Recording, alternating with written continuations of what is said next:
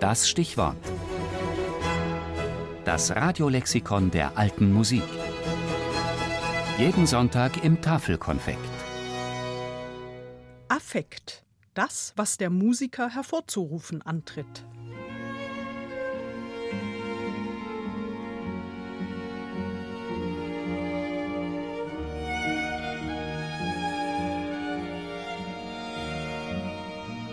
Der Ausdruck leidenschaftlicher Empfindungen ist der Hauptgegenstand der Tonkunst. So definierte es Heinrich Christoph Koch 1802 in seinem musikalischen Lexikon unter dem Stichwort Leidenschaft Affekt und sprach damit ein Thema an, das schon Plato und Aristoteles beschäftigt hatte, die sich zwar über die Anzahl der Affekte stritten, aber immerhin darin einig waren, dass Affekte in der menschlichen Seele immer von etwas Äußerem hervorgerufen werden müssten zum Beispiel von der Musik. Vom ernsten Wesen des dorischen Modus ist da bei Plato etwa die Rede oder vom kriegerischen des Phrygischen. Diese frühe Art der Tonartencharakteristik setzte sich im Mittelalter fort, als man vom Ethos der einzelnen Kirchentonarten sprach, die in den zeitgenössischen Hörern jeweils bestimmte Affekte hervorrufen sollten. Der Renaissance-Theoretiker Giuseppe Zarlino teilte 1558 auch Intervallen bestimmte Affekte zu. Große Terz und große Sechste für die freudigen Affekte zum Beispiel. Kleine Terz und kleine Sechste für die traurigen. Ihre eigentliche Blütezeit erfuhr die sogenannte Affektenlehre jedoch erst im Barock.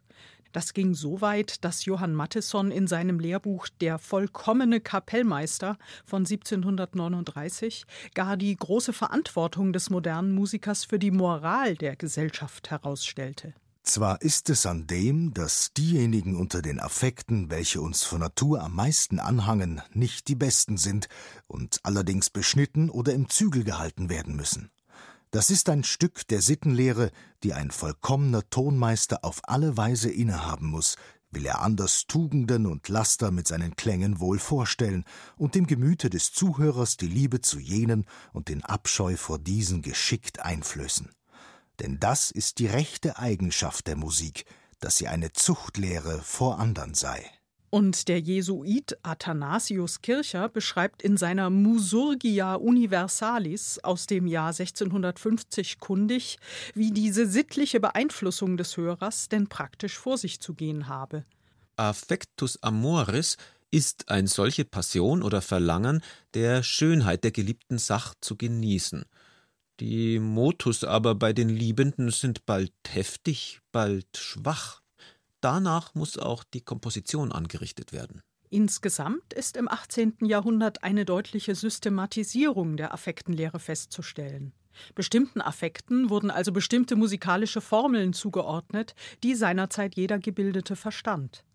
Dieses zunehmend mechanistische Verständnis der Affekte forderte jedoch immer wieder auch Kritik heraus, und man diskutierte, ob das nicht nur jeweils innerhalb einer gleich geprägten Gruppe funktionieren könne, während etwa andere Nationalitäten oder spätere Generationen ratlos vor diesen Formeln stehen müssten.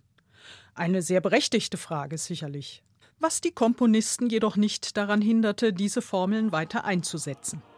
Und wenn man sich beispielsweise die Stilmittel zum Ausdruck der Freude in Bachs Weihnachtsoratorium anhört, wie Durharmonik, bewegte Melodie, flottes Tempo, Dreiertakt etc., kann man nur sagen, zum Glück.